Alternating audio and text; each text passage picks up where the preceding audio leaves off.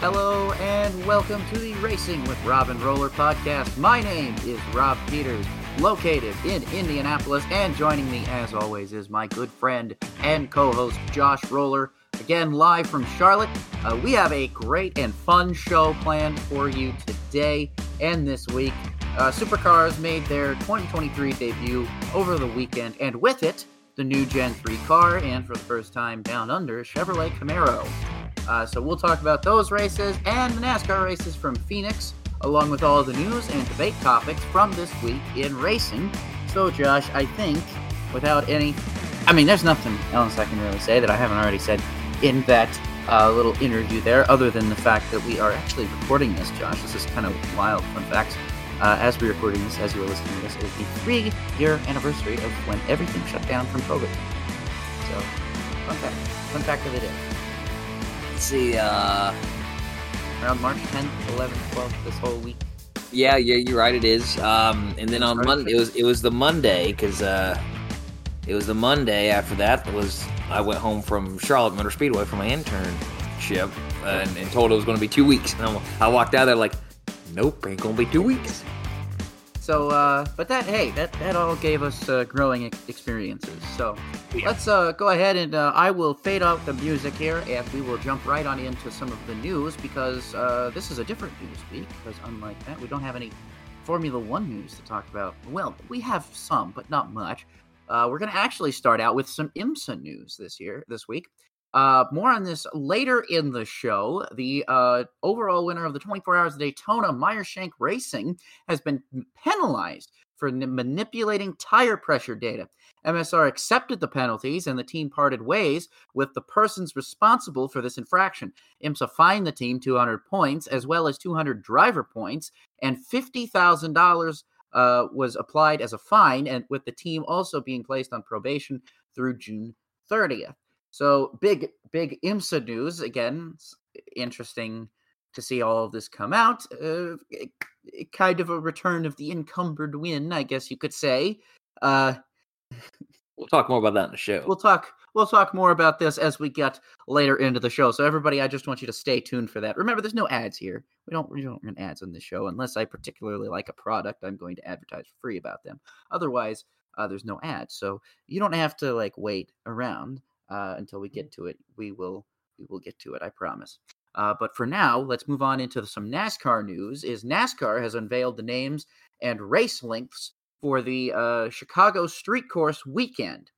The Cup Series race will be called the Grant Park two twenty, which will be a two hundred twenty mile race with one hundred laps. The Xfinity Series race will be called the Loop one twenty-one, a one hundred twenty-one mile race with fifty-five laps. Uh, kind of interesting names there, though I will say uh, something interesting. This is the only thing that I'm going to say about this that's mildly off topic. Uh, one of the neat things in Grid Autosport, which is a game that has been out for over almost a decade now. Um, and honestly, I feel bad because I'm just, I just recently got around to playing it like a couple years ago when it came out on the Switch. One of my favorite things is there is there's a, a fantasy track of a Chicago street, of a street race around Chicago. And it's it's literally called The Loop. And so now whenever I see that, The Loop one twenty-one, I think it, it I inadvertently want to think it's like a race around this fictional racetrack that just so happens to be in a street course in Chicago that's in Grid Autosport.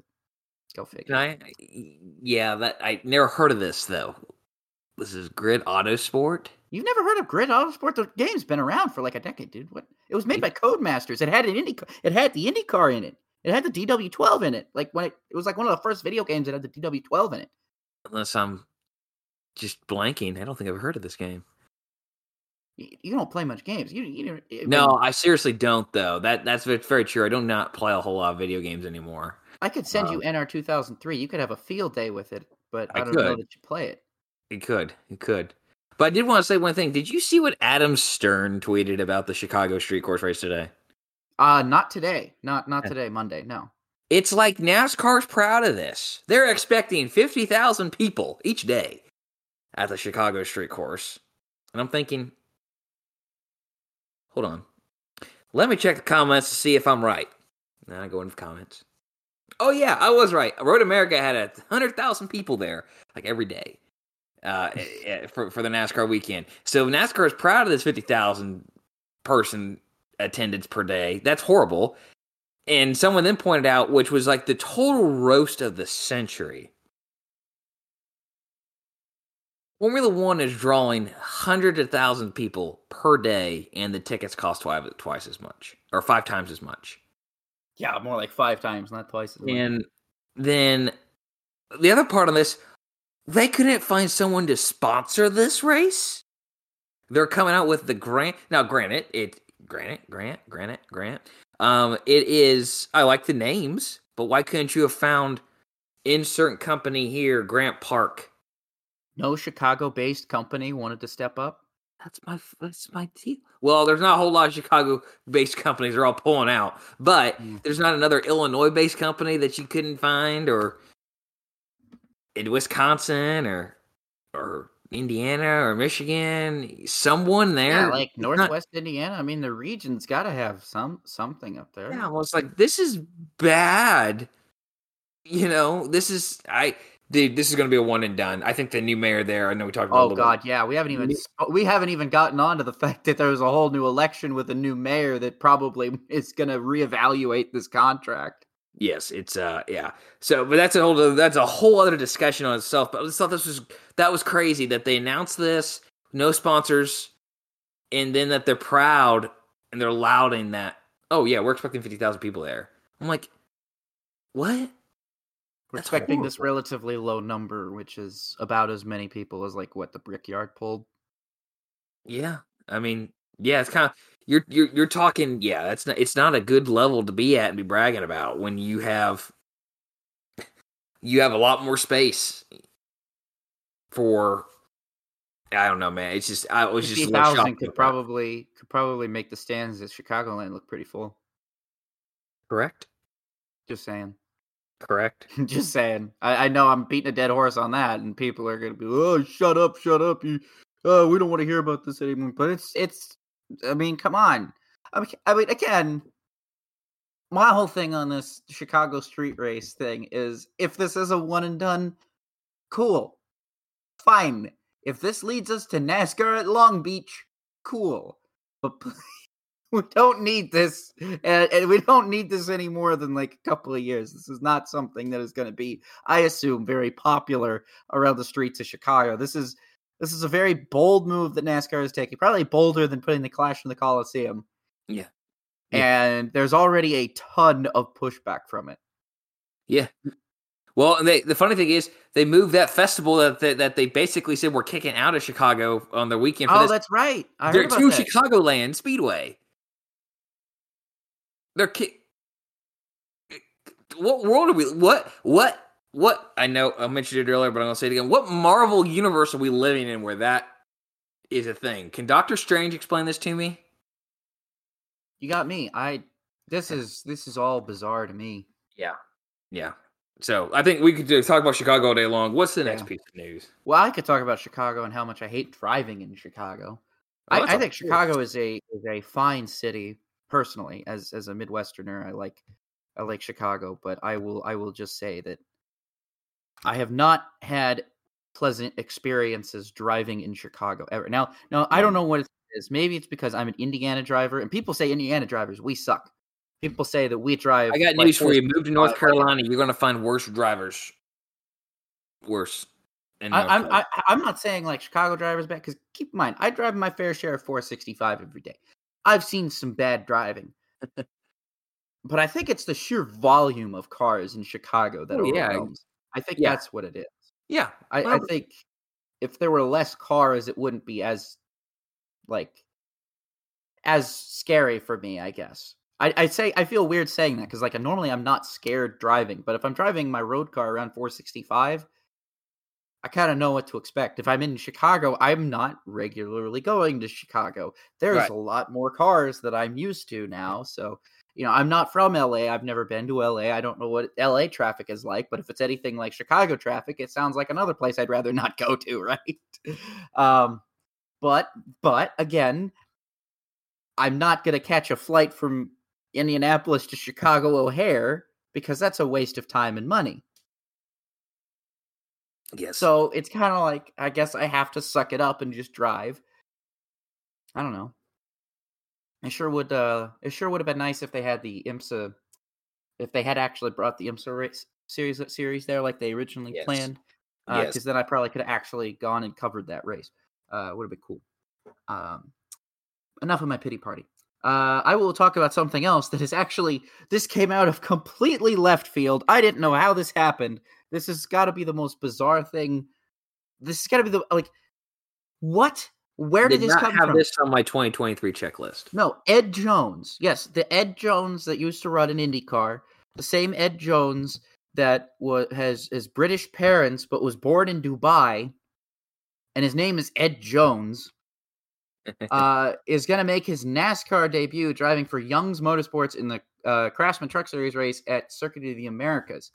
So yes, Ed Jones, uh, former Indy five hundred Rookie of the Year. No, he lost that Indy five hundred Rookie of the Year. He should have had that. That was the year that uh, he was a rookie when um, the year that uh, that Alonso was there. He finished third. He finished third, but he didn't get Rookie of the Year. I forgot about that. He should have yes. gotten. He should have.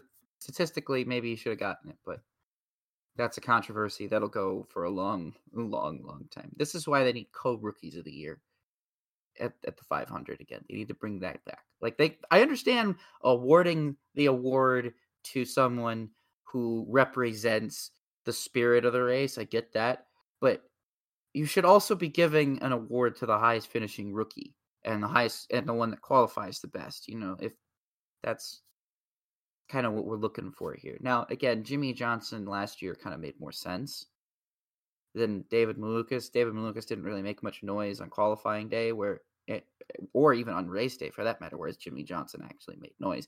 Qualify, he put the car in a fast, fast nine, um, or just outside of fast nine. I can't remember. Um, this is getting off topic. What am I talking about? I don't remember. You you, you remember this better than I was I, talking I, about Ed comment. Jones and how he should have been Indy five hundred Rookie of the Year in twenty seventeen, but it was given to Alonso. Yeah. And I erroneously stated that he was the Rookie of the Year, and I was wrong. He was the highest finishing rookie that year, and I went, I had to correct myself, but then also rant. But yeah, Ed Jones is making his NASCAR debut, which, again, is wild. People are going to be like, wow, Ed Jones, wonder where he's from. Dubai? Yeah, a lot of NASCAR fans going to have that same realization here pretty soon. Um, speaking of uh, new cars, this could be fun. Um, we've got Spire Motorsports expanding into the Xfinity Series with the number seventy-seven Chevrolet for six races with Carson Hocevar. Those races will be Dover, Charlotte, Nashville, Michigan, Darlington, and Bristol. Cool, Michigan. Sweet. Um, I might see him then uh, if I get to go, if I have money. Someone hire me. Um, Josh Berry drove in place of Chase Elliott at Phoenix, and it has been announced. Uh, actually, ironically, we, we released the podcast like the day that it was announced.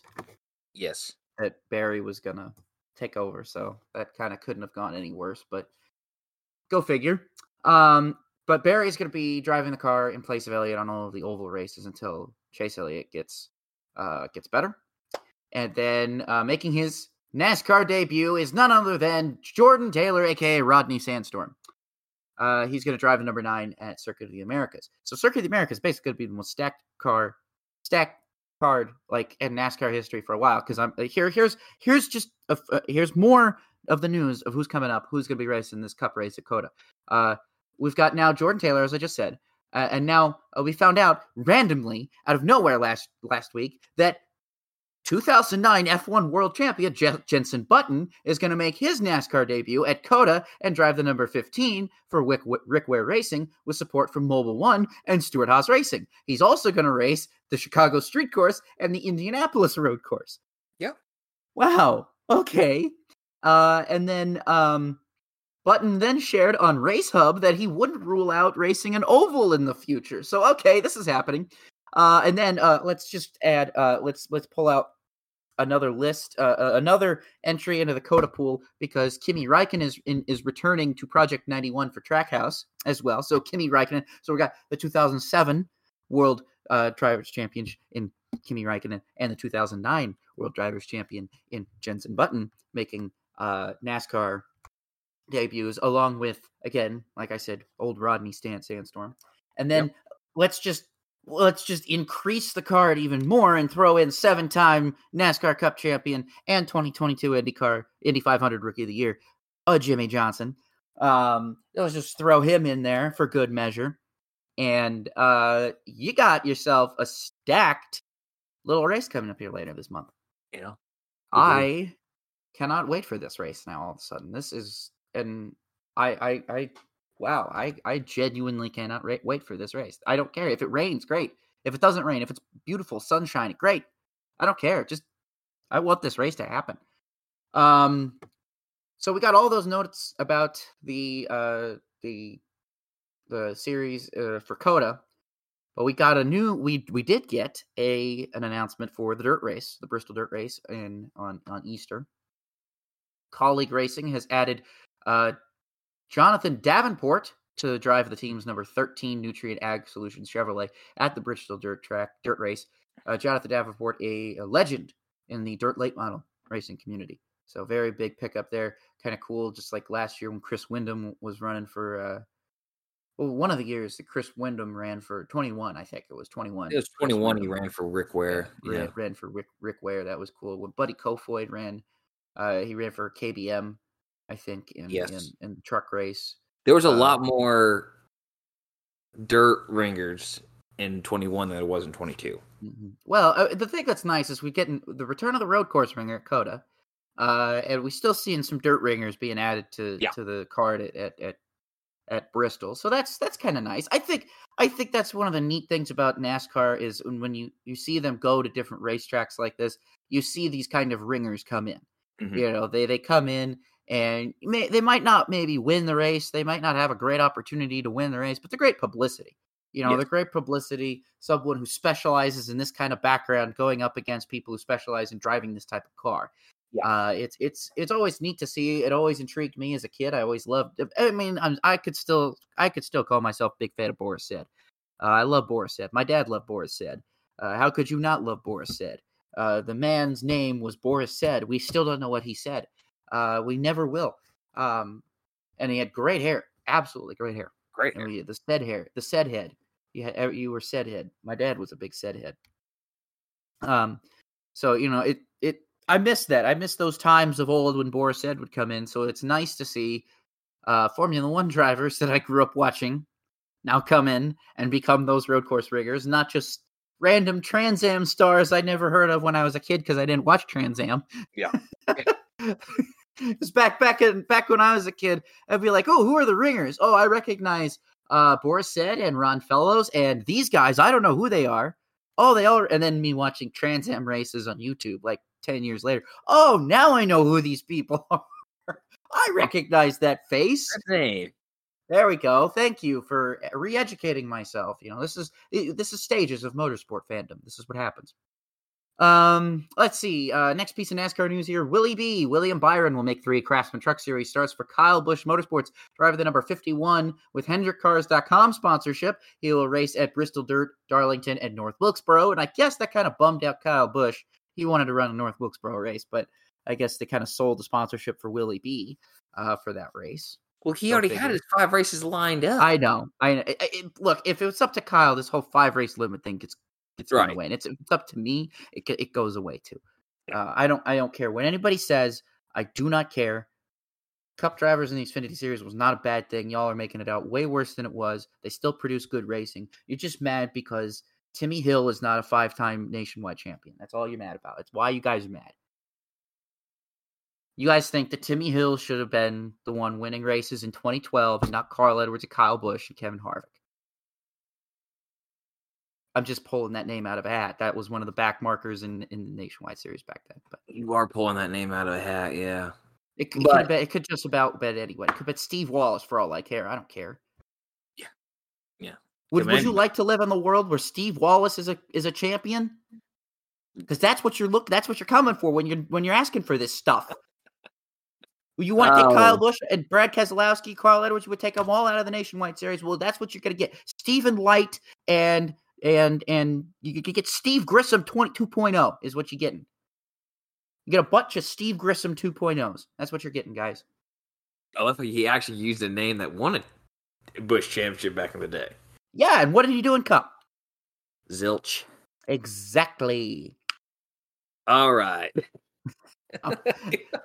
Someone's going to argue with me on that and say, oh, oh the Cuppies, they ruined all the nationwide races. They always ruin the Bush races. The Bushwhackers are the worst thing in the world. We got to get rid of the Bushwhackers.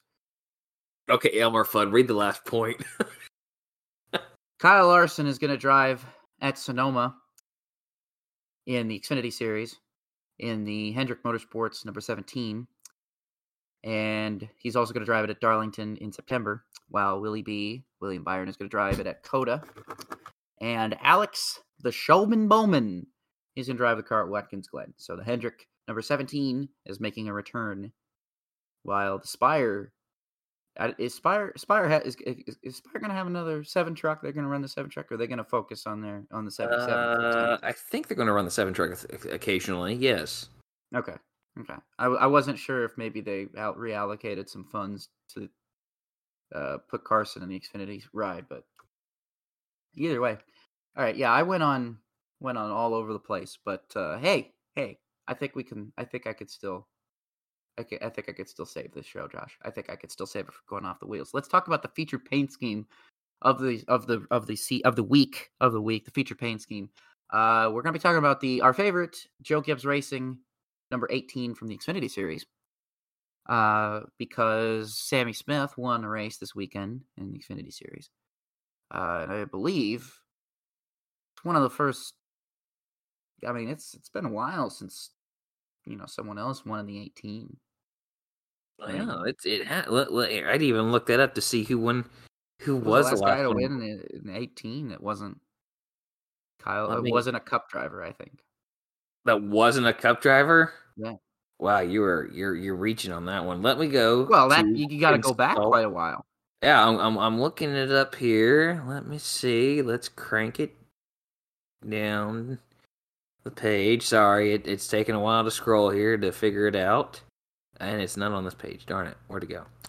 Okay, I can't look it up. I'm not going to waste any more time. Why don't you tell us all about your feature paint scheme? Because I got a fun little nugget that I'm going to add in about yours because I love it. Okay, well, uh, I can't.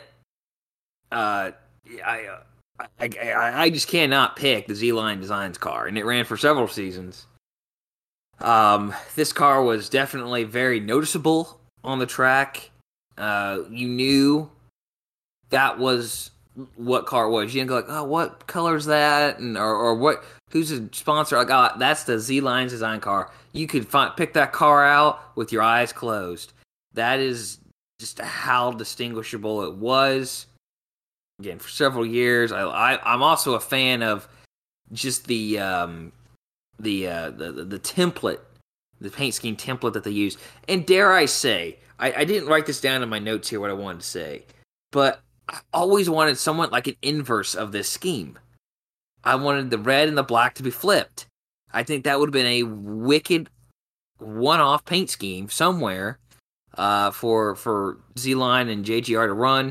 Uh, a little fun fact here, Kyle Busch currently has, at the time of this recording, one hundred two wins in the Xfinity Series, twenty-three of them. So, essentially, twenty-two percent, twenty-three percent of uh, of these victories are are in his Z-Line Designs car. That's pretty cool, I think.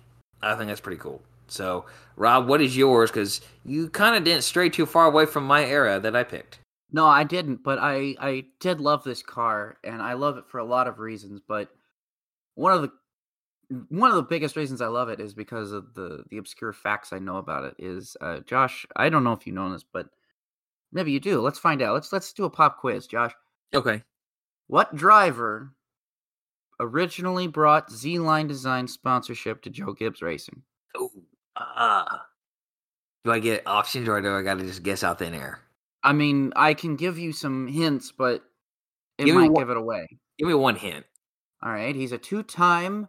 Oh, gosh. Lamborghini Super Trofeo champion. Oh. Um. He currently races in the Intercontinental G T Challenge and not the, the uh, not, G T not Chapter of Towns Americas. Not the guy I'm thinking about, so I'm not even going to say the name. Who is it? Uh, he is the he was the uh, twenty ten NASCAR Sprint Cup Series Rookie of the Year. Oh, it was Conway? It was my man, the man, the myth, the legend, Mister Kevin Conway, oh who brought Z-Line Design sponsorship to Joe Gibbs Racing in two thousand seven. And while Gibbs kicked Conway to the curb, Z-Line never left. Well, good for... Conway had to go find another sponsor. He f- picked up the uh, male enhancement pill Extends, and the rest is history. You know Kevin Conway raced legend cars and was, you know, won quite a few races? Yeah. Oh, yeah. Okay. I'm very familiar with Kevin Conway. Do you have any idea how much I know about this very obscure driver? Maybe you like, should. I, has a YouTube I, video been made about him that you can, that you can like, write? No, no, no positive YouTube videos. They're oh, all no like positive. About the Extend scandal. And that's all oh. I associate him with. They don't talk about his legend championships. They don't talk about his sports car championships. They just talk about how he drove, as uh, Brock Beard called it, the Ford Tortoise in NASCAR. Um, I I did like he called it the Ford Tortoise. Let's be honest, that was pretty funny. I That's pretty it. good. That's that pretty, pretty good. good. That's good. Yeah. Um, no, but uh, Kevin uh, Kevcon, uh, good old Kevcon. He basically that's what happened. He um he brought Z-Line Designs over to Zo- Joe Gibbs Racing in two thousand seven because he he basically a journeyman. Uh, he was basically a journeyman in in the, in the Busch Series at the time. Uh, yeah. He was supposed to run like full time with in the Busch Series in two thousand six. And then he crashed a bunch, and the team went under. Um, and then he went. He keep, he had to keep looking for sponsorship. He found sponsorship. I know way more about this guy than I should because you want to know why, Josh? Because for some reason in twenty ten, I became a fan of his, and I don't know why. I'm not sure I would have admitted that on something we're recording that you're probably not going to cut out. I have nothing to. I have nothing to hide. Why would I be ashamed of that? What? What? Why would I be ashamed of that? Like everybody who's close to me knows this, and they don't give me crap for it. Okay. I had. I had. Um, NASCAR Illustrated had one of those pull-out posters. Yeah. They had a Kevin Conway pull-out poster that I had in my room for the Which longest one? time. What was the car? From the. It was the thirty-seven. The Extends thirty-seven. Okay. Yeah. That's an odd thing for a. It was right next to my Kyle Busch, uh, Joey Logano, and Casey Kane posters. I thought you were going to say Mark Martin. I'm like, that's perfect. Not Mark Martin. Not oh, Mark Martin. Yeah. I had I had a lot of pictures and posters hanging in my room. I had a giant M and M's poster from two thousand two with Ken Schrader. Mm. Um, and Ken Schrader. It's a picture of Ken Schrader. It's Ken Schrader's car, and all the M and M's. Or like his pit crew, and uh-huh. not doing anything. And Schrader's like got his fist out the window, like shaking. And then the red M and M's like got a speech bubble. He's like, he's always in such a hurry, you know. And then in like the lower bottom right was like the two thousand two Winston Cup schedule, you know. Nice. It was, and it, it it literally it that that that poster sat in my room in the same place using the same exact like little stickum, stickum little uh or. Whatever, like like putty, second putty. Okay. Uh, basically until I, I moved out of the house. That's good. That was good stuff. I never moved it. I I just want for the, the record to show I brought girlfriends in that room. They were less than impressed with my shrine of NASCAR posters, but they could deal with it. That's how you weed them out, guys. That's how you weed them out. Um, I'm going to move on to my featured paint scheme before I go even more off the rails. Uh, because it is so. This one is so hard to, to choose, guys. This, the, the, the eighteen has had so many good paint schemes. Like there's, there's so many memorable ones. I knew, I knew for the record, I knew this would be a challenge for Rob. I mean, it will. It, it, Kyle Busch drove so many iconic paint schemes in in, in the Xfinity, the Nationwide Series, the Busch Series, uh, and not just in the Busch. I mean, J J Alley drove a very iconic number eighteen, the Busch Series. Let's be honest with that. Uh, the the the good old uh, Home Depot Vigoro. I mean, pfft, heck, I still think of that car. So from now now every now and again, I think about, wow, man, that was, that was that one heck of a car, man. Um, you know, and and I liked it. I liked the car. Um, I, I there was even even sometimes where uh, there were a couple of times where GameStop sponsorship came over to the eighteen, so you had to weed throughout through those. You know, because sometimes you know GameStop had some banger paint schemes. Um. But they all get lost because they're just one-off nationwide mm-hmm. schemes that were aired. And, you know, it, it might have finished like tenth or ninth or something, and the race was obscure and on E S P N two or something. Mm-hmm. You know, not many people saw it. Not many, nobody remembers it. But this, this is, these are ones that were like running up front. These are ones that Kyle won in. Um, this was the N O S paint schemes were the hardest ones because I loved the N O S paint schemes. That was actually what really got me into loving. Like, I mean, the Z-Line cars were beautiful. That that got me really liking the eighteen running out front. Uh, but these N O S cars, man, I I loved them to the point where I collected. In two thousand nine, they had the N O S can, the N O S bottles. They had collectible N O S bottles that I still have somewhere. Mom probably threw them out, but I don't know. Um, but they were collectible N O S bottles with Kyle Busch on them. They were really cool. Uh, so again, this was a coin flip because I had two that I loved, ha- two that I absolutely loved, two thousand nine, two thousand sixteen, and I basically it just came down to, to a coin flip. Mm-hmm. I yeah. had to go and and it, it you know it came out to the two thousand sixteen one, which I'm going to admit. I'm kind of happy one because I love this one. I'm looking at it right now. I had the J-Ski tab pulled up. I remember I saw this uh, this car run. Now, let me tell you something. The two thousand sixteen Brickyard Weekend was hands down one of the worst races I've ever seen. Both, oh, both days. For sure. Absolutely one of the worst. I mean, terrible racing all day. The one nice thing about that Xfinity race, number one, was the fact that, you know, they, they mercilessly threw cautions for the Dash for Cash at the time and made them like heat races or whatever. Yes. um, but also the fact that this, this NOSCAR was, was out there running, uh, the Kyle Busch NOSCAR. Thank, thank the good Lord. This car was out there. Uh, otherwise I would have needed some serious, I mean, this was the only eye bleach that was out there. I mean, the cars were spread out like everything, but like two seconds. I mean, there's no passing. Nobody could do anything. It was boring. It was hot. It was awful. Uh, but this car ran. That race, it ran a couple other races. It ran with Bobby Labonte and the season opening race at Daytona, which was, holy cow, this car ran. And actually, from the fact, it actually ran a little bit different, the Bobby Labonte car. It actually was modified slightly. Uh, the Bobby Labonte car had, uh, and I think I might have talked about this before, but the Bobby Labonte car had uh, the orange N O S background. Uh, and then uh, when Kyle Busch ran it later on in the year, they removed the orange background to the N O S logo on the hood. And I think when they removed the nor- orange background, I think it made the paint scheme look better. Uh, not to say that it didn't look good before, but something so weird as just, you know, upgrading the brand logo slightly and removing something made the paint scheme pop a little bit more. I think it was because there was more blue on the hood and it really made that pop, and it made the rest of the side of the car all that cool because it looks like the paint is getting ripped off the car, like its speed is coming off. I mean, that's what that's what just makes this car beautiful. I mean, it's It's quite honestly the best looking NOSCAR, in my opinion, uh, probably, again, behind the two thousand nine one. Uh, and in some cases, I think the two thousand ten uh, race is where he ran uh, sponsorship from N O S Cherry, Charged Cherry, which is ironically no longer a flavor. Um, I liked that car, too, but that, that didn't make my top two. But that was probably a top five uh, of, of, of my favorite N O S cars, or eighteen cars. Um, so that's my featured paint scheme for this week. Uh, I am going to go ahead and move on. Let's move on. Let's move on, Josh, to the upshift downshift segment. Because I've done good, we've gotten through so far the first half of this show in a half hour. I'm doing good again, Josh. Even though I am going a little bit off the rails, I'm managing.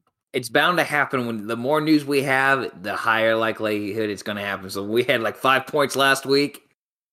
You know, you're keeping the news level low for me, aren't you? He's no? on to me, folks. He's on to no? me. Oh, no. Oh, I, I uncovered the secret. Okay. uh, more controversy time. Uh, upshift, downshift, play along online, play along on the app, uh, the Spotify app, that is, by the way. We all are, actually, fun fact, if you are listening to us from a new platform, like Amazon Music, Audible, or uh, iHeartRadio, you know, something like that, uh, welcome. Welcome. We're glad to to have you listening to the show. Um, but uh, if you are a Spotify listener, remember every week there's a Spotify question of the week that you can answer in your Spotify app.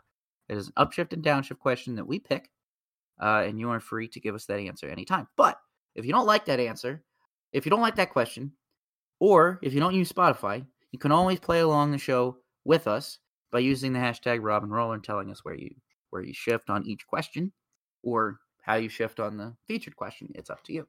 So, first question of the day is NASCAR has implemented the choose rule for all races in twenty twenty-three, now including road courses. Do you upshift or downshift this decision by NASCAR, Josh? It's hard for me not to upshift. I think um, when you look at each road course independently, you look at, okay, where where where do I want to be? Where do I feel like I want to be at in the first corner? Do I want high or low? And if you're stuck, you know, in fifteenth, you're stuck on the in the um in the uh, whatever line they deem is the inside line. You know, that that could be advantageous. That could be to a disadvantage. So giving people the choose, it's the same concept as every other track when they first debuted it, right? At Michigan, man, it you're up to your own fate at this point. It doesn't make a difference what track you're at now. You have a you have a choice. The only thing you somewhat can't control in the moment is your actual running position, which you can improve or worsen based off of how you choose and how your pit crew performs and how fast your car is, right?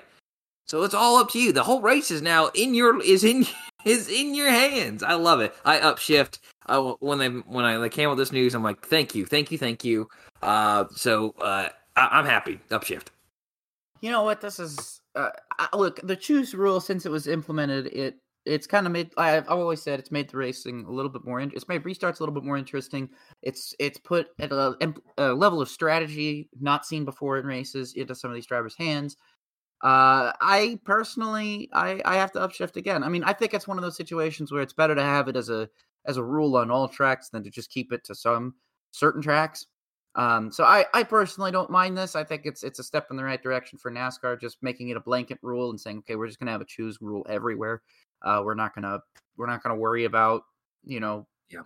guys getting stuck where they don't want to be. Cause it seems like all the drivers seem very happy with the choose rule. Oh um, yeah. The drivers seem to love it. And again, like I said, if the drivers love it and if it adds that extra element of strategy, it can't be a bad thing. So ultimately, I have to upshift that. Uh, I, I like I like that NASCAR is doing something that the drivers love and something that is not necessarily unique, but something that can add, an, like I said, that extra element of strategy for fans.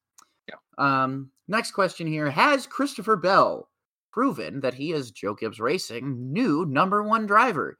You upshift or downshift the statement, Josh? You know, this is a gut thing. Uh, I feel like he's running up front more often than anyone else there. This is, goes back to last year. And in this new season, yes, we're four races in. I still feel like he's he's kind of like, I'm quiet. I don't have much of a personality, but damn it, I run up front a lot. So I kind of can't help but upshift. I think he's kind of their their top guy. Um, I think if you would ask them, they would obviously say, say no one is our number one driver. Um, but right now, he's kind of the one who's leading the, not only Joe Gibbs Racing, but the Toyota banner. So kind of hard for me not to upshift. I, I, I think he's he's looking like a top dog over there. You know, this one is really tough because I don't know how you really define a number one driver in, in NASCAR. I don't want, I don't think Christopher Bell is getting better stuff than his teammates. I have a hard time believing that Denny and Truex are not getting just as good a stuff as, as him and Ty. Um, but again, at the same time, you know, you are seeing Denny and Truex and Gibbs and, well, even a lot of basically twenty-three eleven. I mean, Bubba and Reddick have been also rans. I mean, Reddick had a good run this week, but outside of that, he's been an also ran. I mean, he, he was had, he had four points. Like, After like up until this week, like, he crashed in all three races. Yeah, I mean it's it. it he he uh, like I said, it's not his fault, but like he was struggling, um, and now finally puts a race together and he's able to do pretty well. But that doesn't that doesn't negate the fact that the Toyotas are struggling. I mean, I think I think everybody is is struggling at Chevrolet right now. Um, Chevrolet has something that clearly the Fords and the Toyotas do not, and that happens. That happens sometimes. Guys, manufacturers figure things out that. You know, to take it takes other manufacturers a little while to figure it out, or sometimes they don't figure it out. Mm-hmm. You know, I think, I think uh, Christopher Bell is probably just making the best of a bad situation. In, in all cases, he's able to use, he's able to get the most out of his equipment. In some cases, I don't know if if that qualifies him as quote unquote the number one driver, but I think he's he's def- he, he's definitely the driver that's getting the most out of his equipment. That's what I'll I'll be able to say. Um, it, tough for me to shift on that, so I'm going to have to go ahead and put it into neutral right now, um, just because. Again, it. I wouldn't I wouldn't say that like he's going to be the championship favorite like for Toyota. Like he's going to be their threat. You know, let's say Denny has a good summer or something, or he comes into his own. I mean, that's that's always possible. I mean, I don't know what's going on with Ty. Maybe it could be rook, rookie jitters, but he's already ran half a season already in, in the next gen car. He's got a he's got really really good set of people behind him. He's inheriting a championship winning race team. I.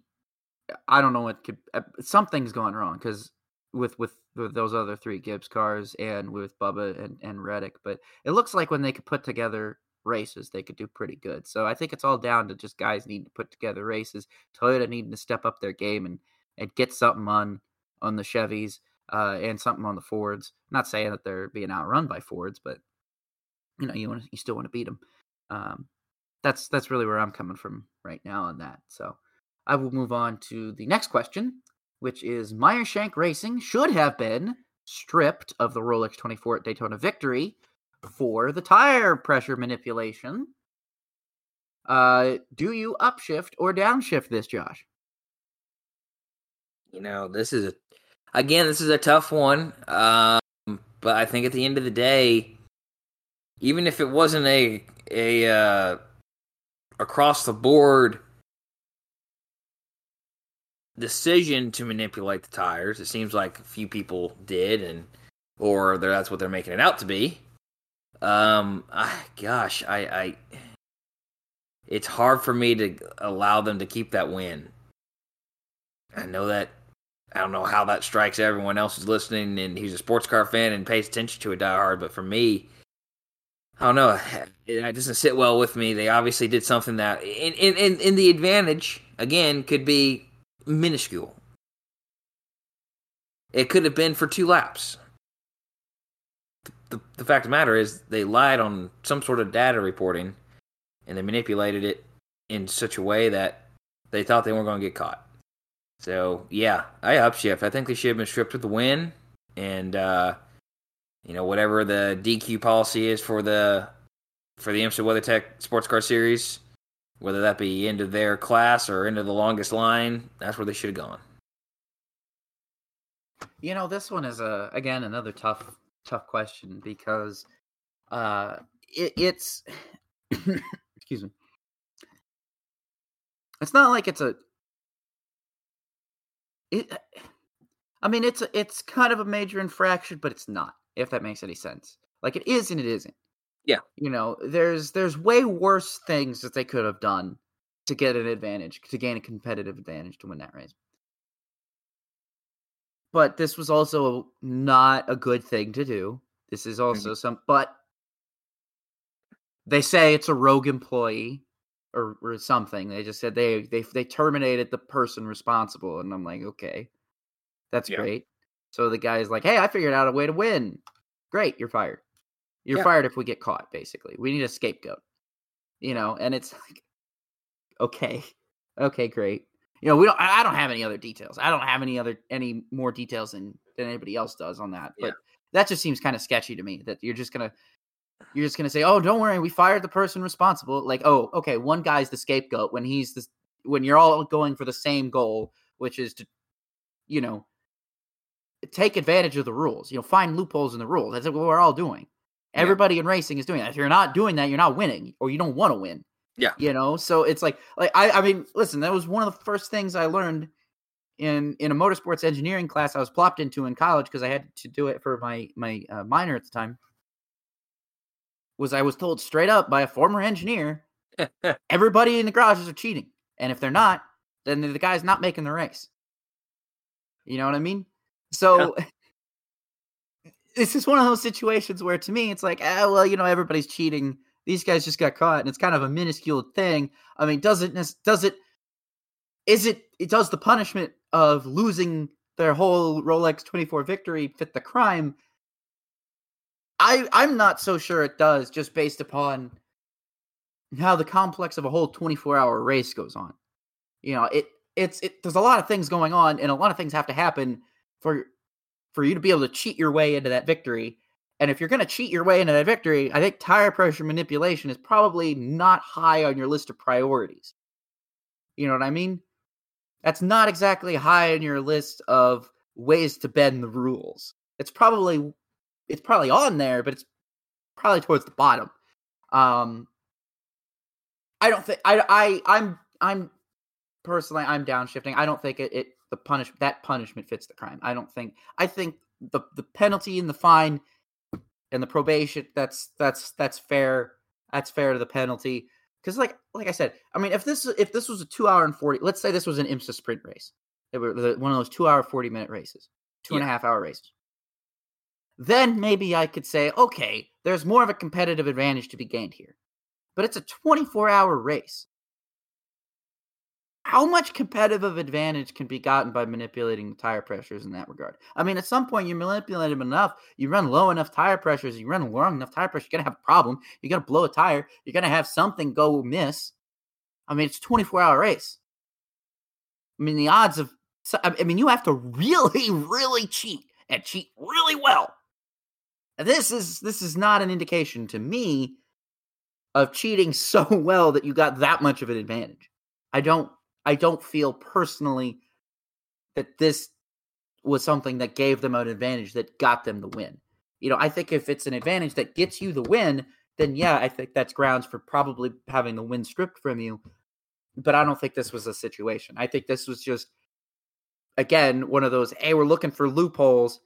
Oh, crap, we got caught. Now we got to self-report it and explain, oh, we did it bad. Now we got to take responsibility. Oh, we fired the guy. We do the P R, you know, make up, we pay the fine, and then everybody goes home. But they keep the Rolexes. You know what I mean? They're keeping the Rolexes at the end of the day. I guess. I that's that's my feeling. That's my feeling. Okay. Uh, that's okay. That's okay. I'm gonna move on to the next question here. Ryan Truex. Good old go Ryan. Ryan Truex. He finished second in the Xfinity Series race driving for Joe Gibbs Racing. Almost had a chance to win that thing. Uh, do you upshift or downshift that Sam Hunt Racing should sign him for a partial race deal? Um, yes, I, I upshift. They got some inventory left on their second car that's kind of running multiple drivers this year. Connor Mozak running the bulk of them with twenty. Um, Ryan's ran really well when he's driven within the uh, J G R um, equipment. Whether that be the eighteen in, in past seasons or this year in the nineteen, um, I, I, I think Ryan just has some awfully bad luck. He's never recovered from going to the Cup Series, and what year was that, twenty fourteen, when P K Racing was literally begging for yeah. anybody. Yeah, he, he he's never recovered from that move. Um, I, I, I think it would be good, it would behoove Sam Hunt Racing to hire a guy with, with his talent just to see, like, pick his brain almost kind of deal. Hey, man, you want to come on for a few races? We got some open inventory here. Want to race? And see what uh, and see what he can bring to the table, uh, you know, to help even their full-time driver, Kaz Grala. You know, I'm not, I don't think it's going to be a make or break. This isn't so much a make or break thing for his career going to Sam Hunt Racing, but they're obviously with Toyota. They're getting Toyota support. Why not try to help yourself out and make the... I think it's an easy call to Ryan. So, I upshift. I think it I think it would benefit Sam Hunt Racing in the in the long run to bring him in and pick his brain. I want to upshift this because I like Ryan, Ryan Truex a lot. I think he's a cool guy. I think he's a good driver. It's just... I think the biggest problem with Ryan has always been, like, where is where is your funding, bro? I mean, he never had funding.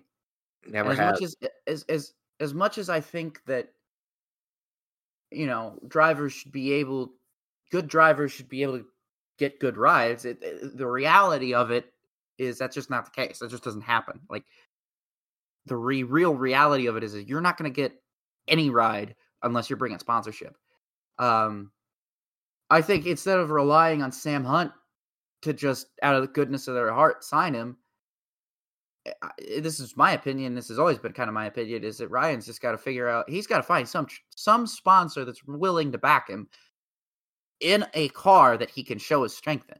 You know, Toyota, yeah. auto owners, some of the stuff that from his brother. I mean, yeah, he could get sponsorship to run ra- races here and there, but where's the sponsorship where you're going to run full time, full, full time? And when he has gotten those full time rides, like a colleague, like at um, H R E, I think he was at, you know, he's been kind of so-so, kind of like wishy-washy, you know, kind of like mediocre, kind of okay. Well, he only lasted a few races there at at at both those teams a few years ago. It, yeah. it, it it's not it's not him. I mean, look, I'm saying getting a ride at Joe Gibbs Racing is great. It's a great opportunity to show what you can do. Uh, and what you can what you can achieve, but what but that's a good car. That's a good car set up by champions and driven by champions, and you know, driven by race winners. And you know, what what what can Ryan Truex do? Can Ryan Truex take a car like take a Sam Hunt car, take what he'll give him, and get the best result out of it? You know, if if he's given a twenty-fourth place car, you know, can you get a twenty-third? Can you try and get a twenty-second? You know, do that. That's what's going to impress impress your team.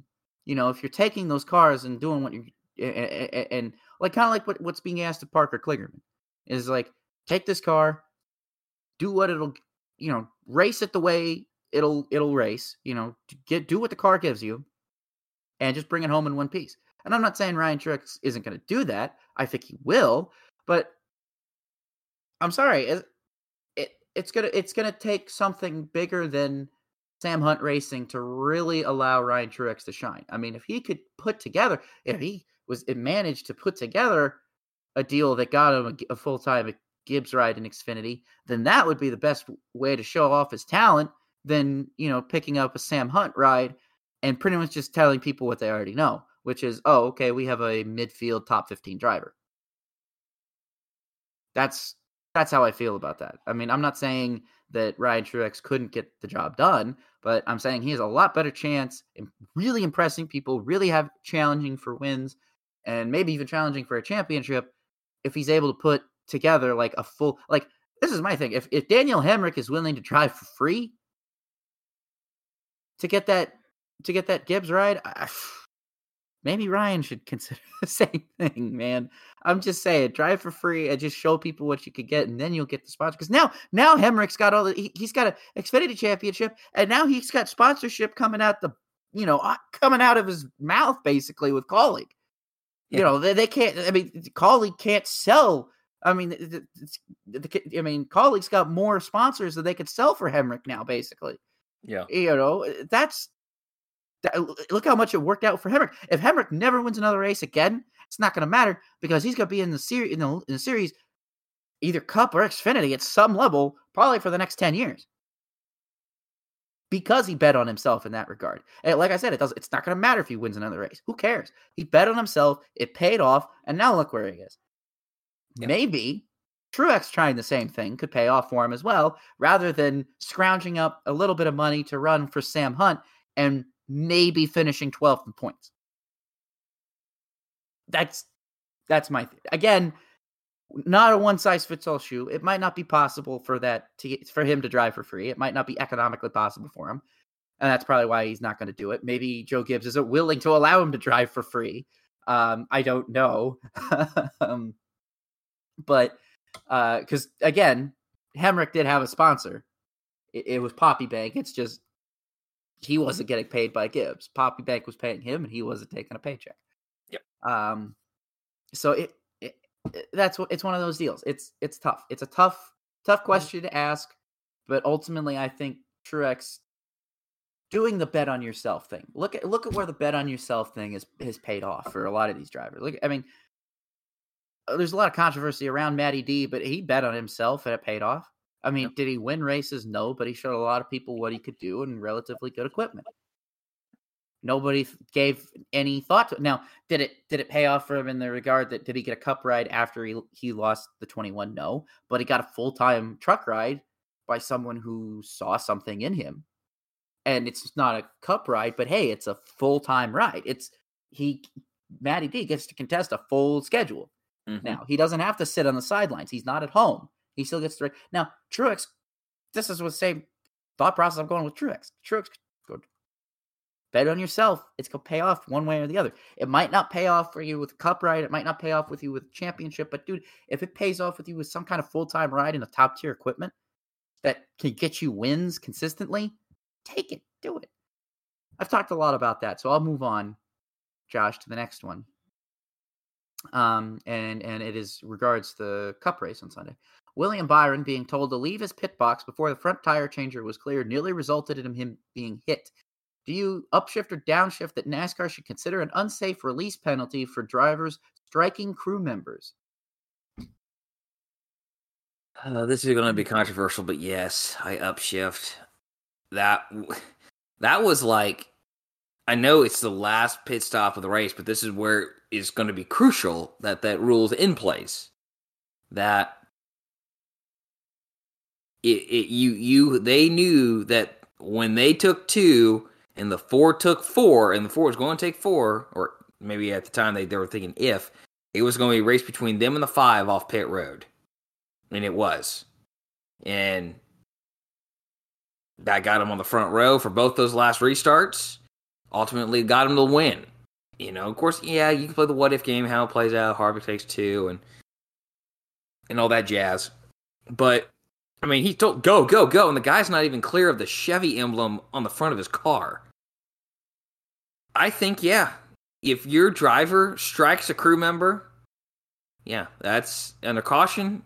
Congratulations, you got a one-way ticket to the back of the field. Struck a pit crew member under green, congratulations, you got a pass-through penalty. The, these crews are so athletic, and they're being and they're training and practicing to hit seven point two seconds or whatever it is now. That the crew chiefs and I who or whoever the person is in charge releasing the driver, I'm not going to blanket and say it's all all, all the crew chiefs. But whoever it is in charge of releasing the driver or the driver's cue to go, it's so the window is so tight, and it's it's getting to a point where like, all right, I'm not all I'm I look the NASCAR rule book is too big.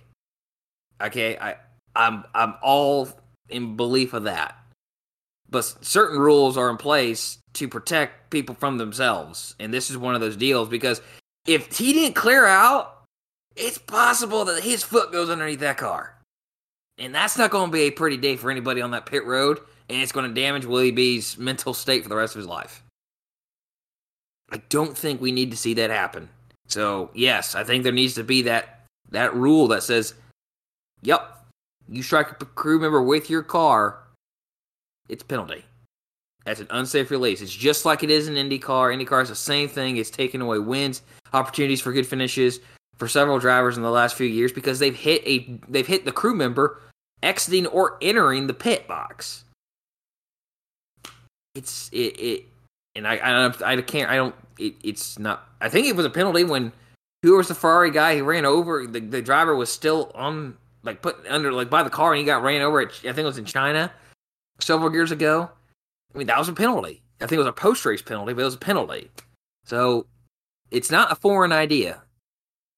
I upshift. I think you got NASCAR in this situation. I hate to add another rule to the already overruled or over-policed series that is NASCAR, but that's one is to protect people, protect the crew members who are already so exposed.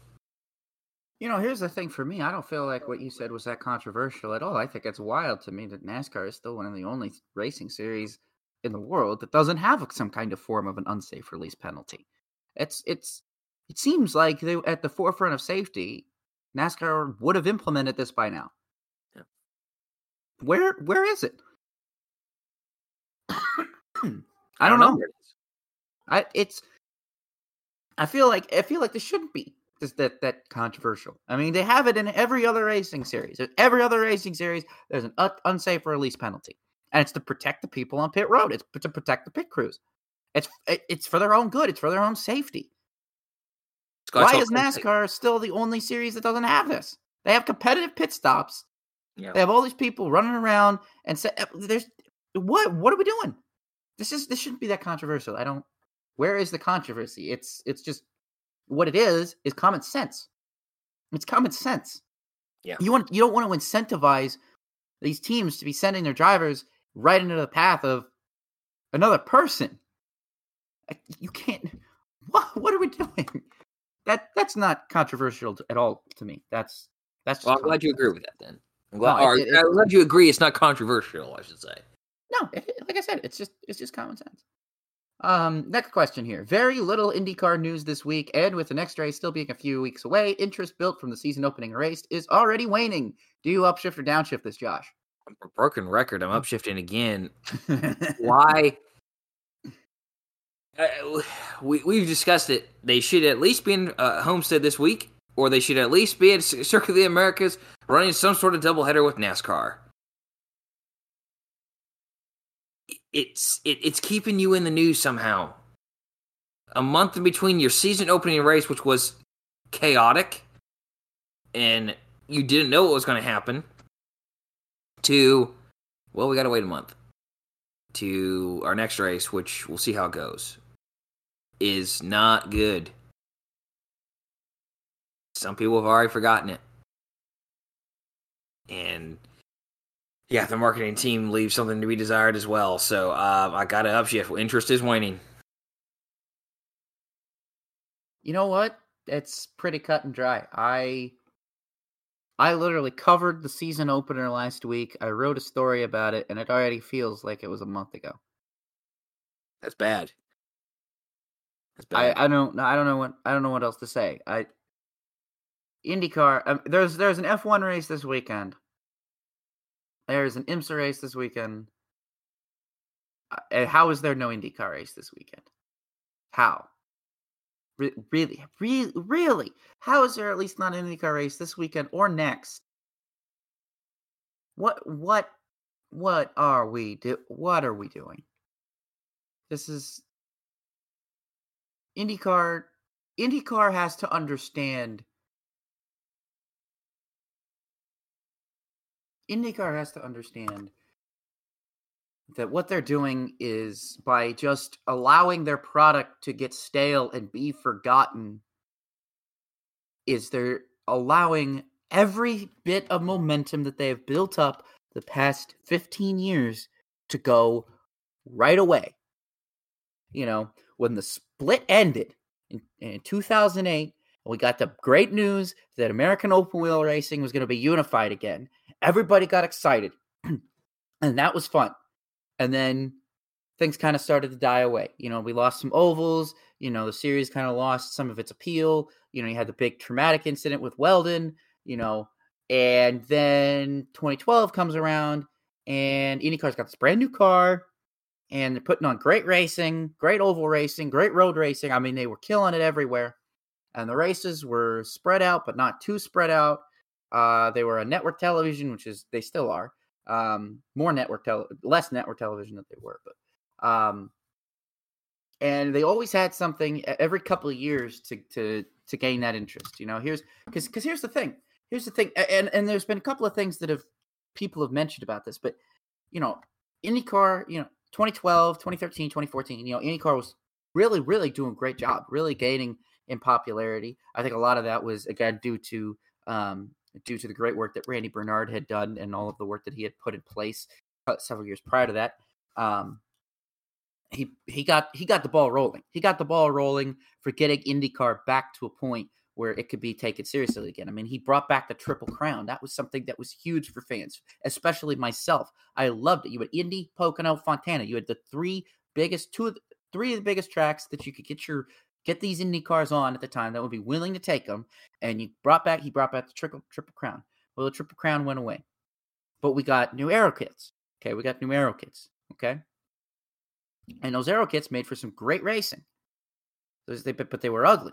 They were ugly to the average fan, but they made for some great racing, and they added, you know, different different things. You know, you had the Honda uh, aero kit was different than the Chevrolet aero kit. There were different advantages to running one to the other. You had teams, you know, trying different aero things. I remember the greatest, one of the most fun things about the twenty fifteen Indy five hundred before qualifying was being able to watch throughout all throughout practice that week, all the different teams experiment with different aero setups on their car. You could see some teams running winglets on the back of their car, some te- teams taking winglets off.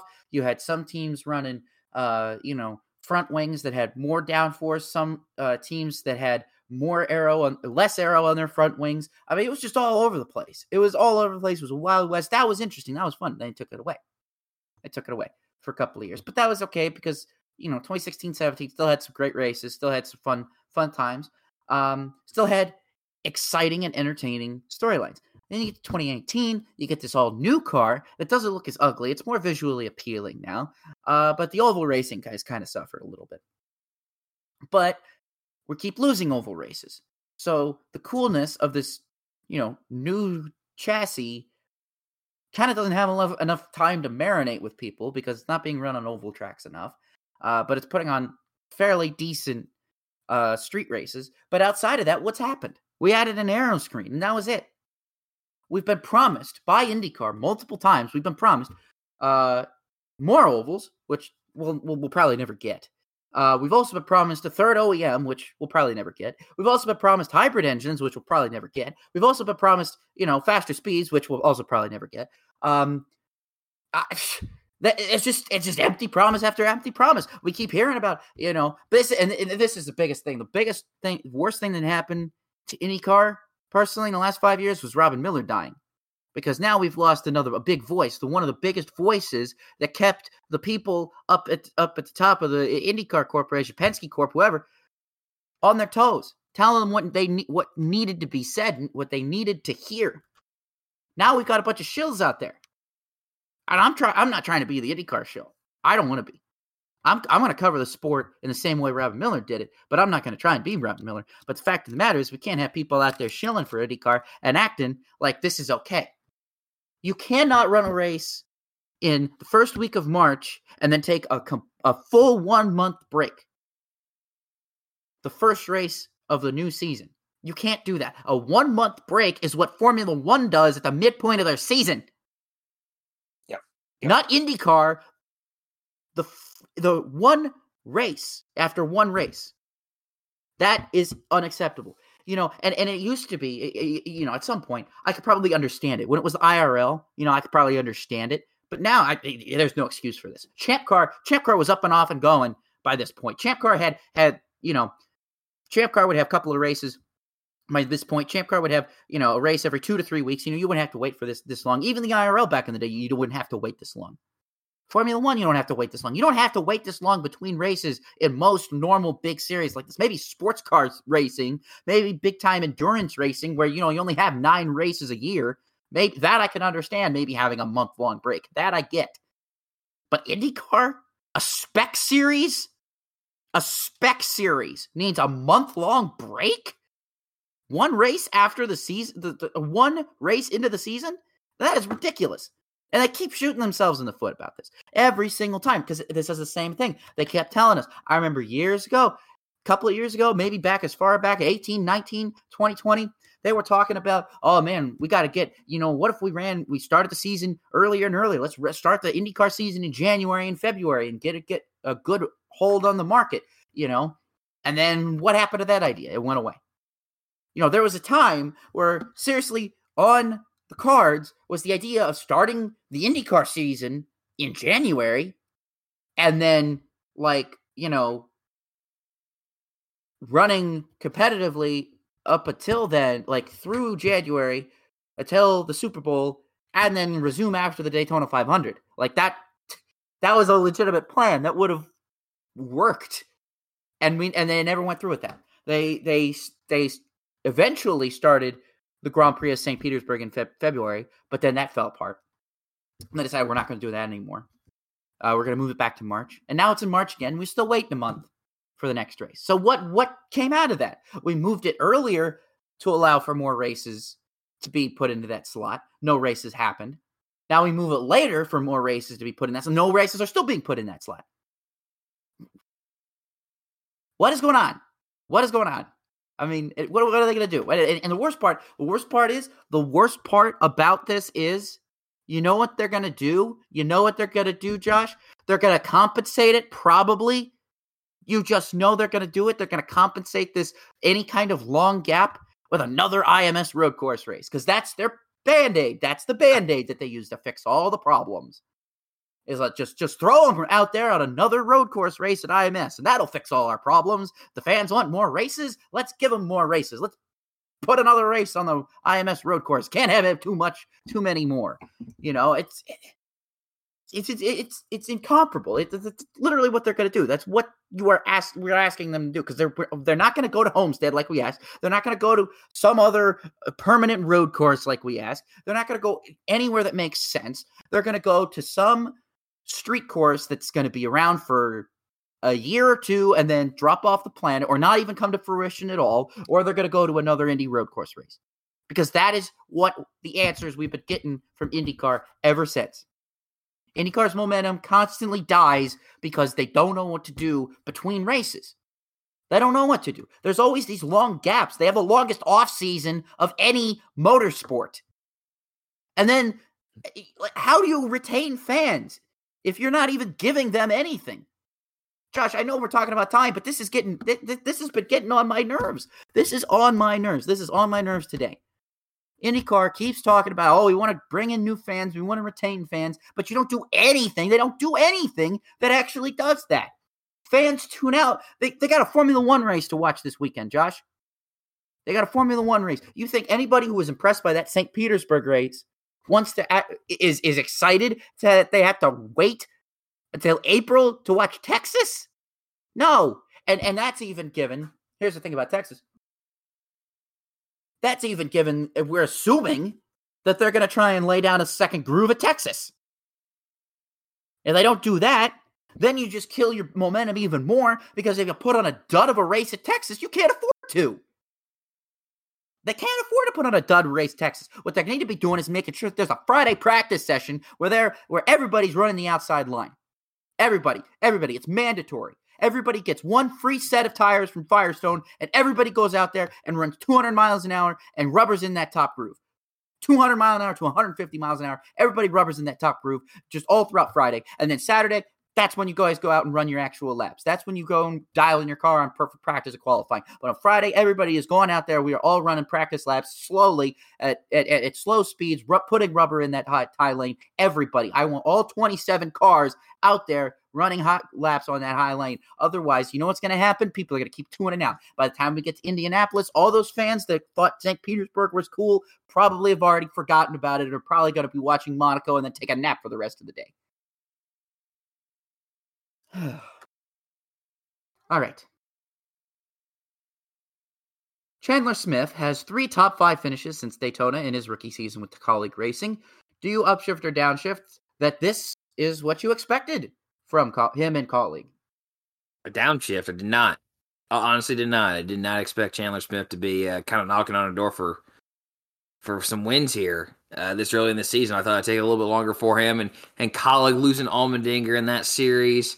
Uh, sort of the the the the the, the, uh, the North Star for them, if you will, always been true. And him moving up full time of the Cup Series. Now, I, I'm I don't know what his involvement is still with the Xfinity Series, but you know, you, you have the guy who has done the bulk of your winning is now left that particular division for you. And this guy's a rookie. Chandler Smith had some okay runs with with uh, Sam Hunt Racing last year. I think his was his three starts. Um, but I thought it would take a little bit longer for him to get, I mean, not top tens, but top fives for sure. So did not expect this. Uh, good for him. It, it's, if he continues this, he's going to be one to watch for in the playoffs. You know, I didn't expect this, to be honest with you. I figured Chandler Smith would probably do okay with Colleague. I kind of assumed he would be, you know, still a fine driver. But, uh, This is this is a performance I didn't expect. I didn't I did not expect this. I did not expect him to be this fast, this good, this quick, this early.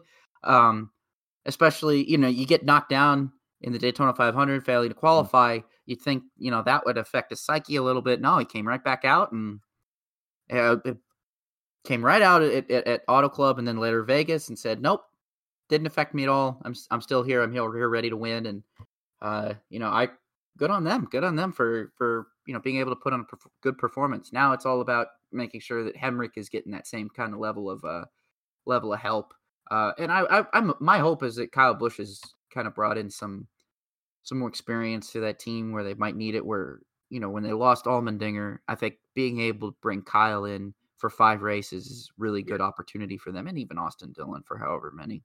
Yeah, he's Austin Dillon's nowhere near as valuable as Kyle, but you know, Kyle Kyle's still he's he's going to be the guy that they're going to be looking for. So if he can work with. I mean, he's got a relationship with Chandler. Chandler drove for him in the Truck Series, so that that probably helps as well. Um, and he was at one point teammates with Hemrick, and, and well, no, no, not technically he wasn't, because that was that was when he retired from the Xfinity Series, so I guess not. But point is, um, no, it's all good. It's all good for him. So good, good job for them. Uh, final question here. International interest in NASCAR underscores the necessity for Circuit of the Americas to reign, remain on the NASCAR calendar for years to come. Do you upshift this or downshift this, Josh? I, I upshift. Um, I mean, look at look, let's look at what Circuit of the Americas is. It, it's an international circuit in the in the United States. It is designed for international racing. As much as it, you know, there there are other tracks that certainly could host and have hosted, um, and with either small upgrades or millions of dollars of upgrades could host like a Formula One race, could host an IndyCar race. Um, but let's be honest here: there are two tracks in the United States permanent that could host a Formula One race tomorrow. One is Indianapolis and the other is Circuit of the Americas. Daytona is absolutely an internationally recognized circuit. But Formula One's not going to be racing there anytime soon, nor is IndyCar. It's a sports car and stock car track. And I guess motorcycles track, too, if you want to go with bikes. We could have about IndyCar there, but, you know, I S C doesn't let us have nice things. At, well, Indy- Roger, n- new IndyCar management wouldn't, but previous IndyCar management would have tried. They did Daytona? Try. Yes! Did you not know this? I mean, I know they went to Daytona like in the sixties. No, ooh, in two thousand seven, they did a feasibility test at Daytona. They were literally trying to make an put an I R L race at the Daytona road course. They were going to use oh, the, okay. the motorcycle pass-through of turns one and two, but still use the banking in turns three and four, and probably have a chicane like you saw with the with the, the Cup cars at Daytona track, uh, road course. Okay, either way, okay, as it stands now, you're at least not going to have Formula One there. I guarantee you Formula One ain't going to Daytona. So when you have a track like Circuit of the Americas that's on your calendar that you are racing at, that's putting on good racing, that is attracting two Formula One champions, could potentially attract more. Why Daniel Ricciardo is not in this race is beyond me. Um, Probably doesn't want to be. I don't understand. He loves NASCAR. He loves Dale Earnhardt, but yet he doesn't want to race in it. I'm just so confused by that. But I think it underscores, like, this is a track that everyone in the world knows and has either has some sort of experience at it, whether it be a simulator or a car that is similar that has raced there, and they can relate and they can relate to it. So I think that's. I don't know if that was an intended consequence of going to Circuit of the Americas or if it's just a happy coincidence. I like to think it's a happy coincidence, and yeah, if we continue to have this race on the calendar every year, that is, hey, you know. Jensen said it was fun. Let's go and try it. You know, wh- wh- and that could be some World Endurance Championship guy, or it could be a Supercars guy. You know, this guy said it was awesome. Let's go there. Let's let's let's try and find a ride. I think that's super important, and we shouldn't lose it. So I upshift. Well, I have to upshift this too. I was really, I was originally pretty kind of, I was originally fairly upset, I think, because it meant we lost IndyCar at COTA, but I think this NASCAR weekend at COTA has been has been more beneficial to just getting more international drivers to come out and try not just NASCAR, but also like IMSA and IndyCar and other things here, just to see that, like, hey, the U S isn't just a bunch of rednecks turning left. Like, look, we have a world-class facility, and look, these are the cars that we we race with, and this is the kind of show that they can put on, and this is what you can do. Well, I don't, I don't think Jensen thinks that, but, you know, maybe some other people might, maybe other other drivers might have that kind of connotation that NASCAR is beneath them or something. Um, oh yeah. In, in, in, I don't think Daniel Ricciardo thinks that, but he definitely is not very eager to uh, to come out and, and run run some NASCAR just yet. But I, I think he's still trying to get back in Formula One. Um, I think he said he wasn't going to try it until he was done. Done. He was done. Done. Yeah. So until someone finally gives him the actual news that, hey, buddy, you flamed out multiple times.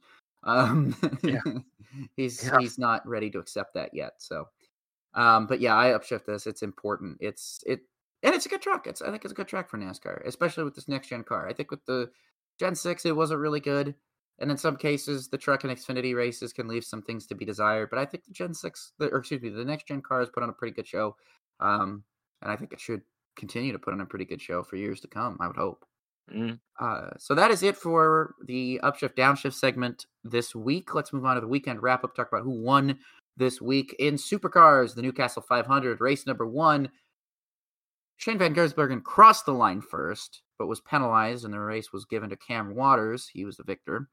So he is he was the victor of race one, even though S V G crossed the line first. Penalty, weird penalty. Had something to do with dry ice. I'm not exactly sure of the entirety of it.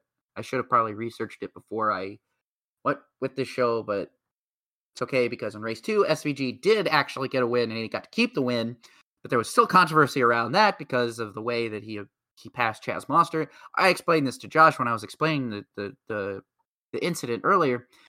Basically, this was a racing deal. Um, Chas Mostert had worse tires. He ha- was running slower lap times. There was like three laps to go. S V G was just catching him. By the time he caught him, Um, Mostert realized he needed to defend. He went way wide coming into one of the final turns, and he pushed himself and S V G into the wall, and S V G got underneath him and was able to pass him. And for some reason, Mostert felt like, you know, it was a dirty move for S V G to, to hit him. Well, I I didn't understand where he was getting that, because in my opinion, it was Mostert who may, who shouldn't have been swinging out wide in that defensive move when he's on the outside of you. I mean, he's not going to get the run on the outside. If he was take, he, he took the defensive line. He realized that S V G was going to get him high, so he swung wide. He took a way wider entry into the corner than he needed to, and he made contact with him, and that's what happened. That's a racing deal, first and foremost, but if you want to place blame on anybody, I would place blame on the guy who took a unpredictable racing line into the corner. You know what I mean? Yeah. Not the guy who ran into you, but the guy who took that unpredictable racing line. If you hadn't have swung out so wide in order to block S V G's run, to make it to it take a wider arc and into the hit the apex of the turn, you wouldn't have made the contact. You probably would have been able to keep the lead, not for very long. You probably would have taken it.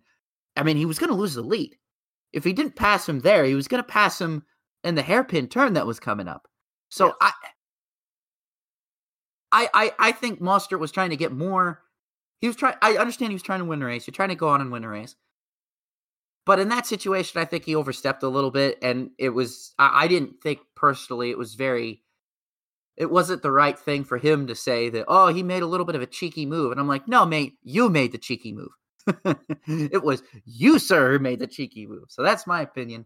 Um, the Arkham Menard Series ran a combination ser- uh, race with the West Series as well. Uh, the victor of that was not decided until, what, second or third overtime? Um, yeah. Where Tyler Reif was the victor. Uh, crazy events happened in that race. Something so crazy in that Frankie Muniz spun out early in the race, came back, rallied to finish sixth, and is now second in points. Yes. Josh. Oh, I love it. Frankie Muniz is second in ARCA points. Congratulations, everyone. We currently live in a world where you could say that everybody's favorite child actor is second in ARCA points. I was just about to say, like, hey, I mentioned the whole Marvel multiverse thing, or whatever multiverse we're living in right now. I love it, man. I you just uh, gotta look down on the pit box and see if Bryan Cranston is down there calling the shots. Oh my god, it, it, that that that needs to happen. That should that should have happened here at this week in Arizona. I'm like, oh crap, Walter White's here in Arizona. Heisenberg there you go. Expanding his operations. Um, my goodness, this is it is great. Um, I I, I kind of gotta remind yourself, let's be some little reality check on. You know, if certain people didn't crash out, maybe he's like third or fourth in points, but still, he he he spun and rallied to sixth place. And how many cars were there? I mean, it was a thirty-car field or yeah, something. Yeah, it was about thirty-six cars, I think. Yeah, it was a decent-sized field. Love to see it. No, and, and here's the thing. When he, he spun out, and then he caught, he caught two cautions at the right time. And those two cautions, basically, he was able to go from the very back of the field, and he got right back up into the top fifteen. And was able to stay there for the most of the rest of the night. And that was the thing that was so big was if he, I don't think, I think if he didn't catch those two cautions when he did, he probably would have been a lap down, but he caught those two cautions when he did and was able to use it to, to stay up. To, I mean, I mean, you get lucky. I mean, sometimes yeah, yeah. in racing, it's as much luck as it is skill. one hundred percent. Um, so this is a situation where he just got really lucky and he used the skill that he had to stay up in the top fifteen and avoid all the trouble and pass everybody and be there at the end just like he needed to be. And that's that's all you can ask. You be there at the end. You don't tear up the race car. You rebound from a tough start. And I, if I was crew chief in that, I couldn't be any more happier. I'd I'd say driver did a good job. Yeah. I mean, I mean, it's it's you're you're dealing with rookie driver. He spun out. It was it was a self spin. It's a rookie spin. It's his first time he's ever been to Phoenix Raceway. You know, he'd never been on, on a track. I mean, he hadn't been there. He hadn't experienced something like that. And, you know, you got to make up that mistake. He he made his mistake. He rebounded, and he figured out what he needed to do, and he came back, like I said, to finish sixth. So, all in all, it, it, he's making ARCA fun to watch. He's making mm-hmm. ARCA fun to watch. And, honestly, if you're a fan of Frankie Muniz and you're not watching the ARCA races this year, I'm surprised. I mean, even if you don't like racing, I think you should still be watching ARCA just for the sake to see how Frankie's doing and see yeah. what kind of performance he's putting on, because usually he'll sneak up there and, and and have a pretty pretty darn good finish. Yeah. Um the Xfinity Series was also at Phoenix. Uh a I thought it was very eventful race. Lots of spins, lots of crashes, lots of event, uh, uh, lots of action. Uh Sammy Smith ended up getting the victory. That's his first Xfinity win in what? Like he's still got only got a handful of starts. That's he, uh, I think he's got less than ten starts. It's less than ten? Okay. Something like that. I think he made like five or six starts last year. This is his fourth. Oh, yeah, about start. ninth or tenth starts. Yeah, maybe? yeah. I mean, it's less than twenty. I can guarantee you that. Less than probably less than fifteen. It's crazy. I, I was I was impressed with Sammy Smith last season, not just in ARCA, but then also in when he got those handful of Xfinity starts for Joe Gibbs. I, I thought he was good. I thought, yeah. I thought he was really good. I thought he was a really good talent. I thought, you know, he was someone that Gibbs can really build around this, build this new Xfinity, you know, this new era of the Xfinity program around. And yeah. he comes right out and wins in his it's his fourth fourth full time race. You know, he just comes right out there and wins like it's nothing. He holds off a teammate, no less, a much more experienced yeah. teammate, a yeah. much older teammate than him. Than, and not to say, like we were talking about Ryan Truex, that was a great performance by Ryan Truex. Uh, I just don't think he had the track position and enough time to catch Sammy Smith. I think he probably would have been able to run him down if he had maybe ten more laps. I think he probably would have been able to get him, but uh, just not enough time left in the race for Ryan Truex to catch him down. But still, Sammy Smith, man, ran a great race. Um, and then the Cup Series race, Josh, you and I were talking about this overall, the overall quality of the race. I didn't think it was a bad race.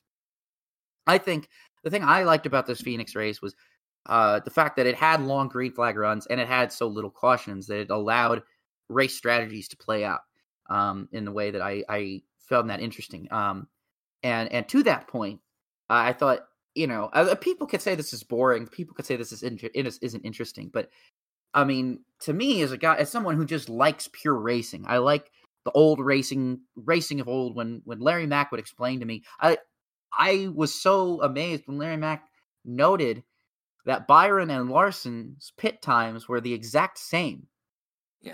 He was noting that. I was sitting here and I'm like, that's that's a situation where if you're the driver and you're the crew, you're like, well, oh, this is our teammate. We've literally done everything we can do, and we're just equal. Yeah. It was, an, I thought, I thought personally, the fact that the twenty-four and the five were stinking up the show so much, but still couldn't figure out which one wanted to win was was was interesting. It might not have been entertaining, but it was interesting. At that point, it came down to uh, how is the driver driving the car, and how is the driving style of that driver suited or compatible with uh, Phoenix. And they, but they, you mentioned strategy plan out. Kevin Harvick. Kevin Harvick, Harvick. Harvick got robbed from the late race restart. Yeah, but he drove up there. He he methodically yeah. worked his way to the lead successfully and was going to win that race if it weren't for Harrison Burton doing yeah. Harrison Burton things and wrecking. So New Harrison Phoenix, New Phoenix is such a track position race. That's what makes the the the, the call for Harvick there to pit. Uh, that's what makes it so strange to me. It's it's a track position race. I, I felt like, yeah, you could say Harvick kind of botched that. Harvick lost that. But I think if he, I mean, William Byron made two tires stop and took track position. They they said, to heck with tires, we need yeah, track Yeah, but look position. At your guy, Larry Mack, says. He says, if anyone takes two tires, they should be fired on Monday. And then Clinton goes, hey, Larry, we got six crew chiefs here that are getting fired tomorrow. And yeah, exactly. Because I, I, I respect Larry. I understand yeah. Larry. I know, I'm just poking fun. And, and, and I think I, I understand where Larry was coming from in that yeah. situation. You want four tires all the time in that case, especially the last restart. Yeah. But I think you want four tires if on the last restart, if you're running like sixth. I think if you're running first or second, Dude. I'm more hesitant to put on four because I don't want to tra- uh, sacrifice my track position. Phoenix, New Phoenix, you need that track position. Even if your tires aren't great, they're not perfect, they're not up to snuff, if you can clear the car behind you, you can probably hold them off for a lap or two. And in that situation, a late race restart like that, that's all you need is to just hang on for a lap or two. And that's all William Byron did. He just yeah. needed to hang on for a lap or two. I think Harvick could have had the same situation happen, but he spent all that time trying to get through traffic. Yeah. You know, and by that point, you just don't have enough track position. You don't have enough time to get back up to the leaders because you spent all that time that the leaders took getting oh, yeah. away and running away from the field and jumping the field. You spent all that time getting through traffic on your fresher tires. You just described what happened to, to Kevin. When Kevin Harvick did was went through the first two corners, all right, and he was running through the middle of them three wide, lost that race. It's over. He needs a caution, and he got it. He got a second opportunity, um, but even then, it, it, he he wasn't able. He didn't get enough spots on the first time because he netted zero. They eventually gave Hamlin the spot back and said, "Well, Harvick, you're back to seventh." And though Harvick takes the outside and really didn't do anything for him then either. He just didn't have enough time. So you just described exactly what happened to Harvick. He took four tires, and but I, I like how Harvick he took it like a man, and I think he meant it when he said, "It's what I would have done." He's, no, and, and, and you, he's right. I think I don't think it was necessarily a bad call. I, I, I I'm not I'm not saying like I'm not I'm not trying to like Monday morning crew chief this, right? Yeah. But I don't I don't want to say it was a bad call because even Larry Mack was like, no, you should be taking four tires here. You should be taking four tires here.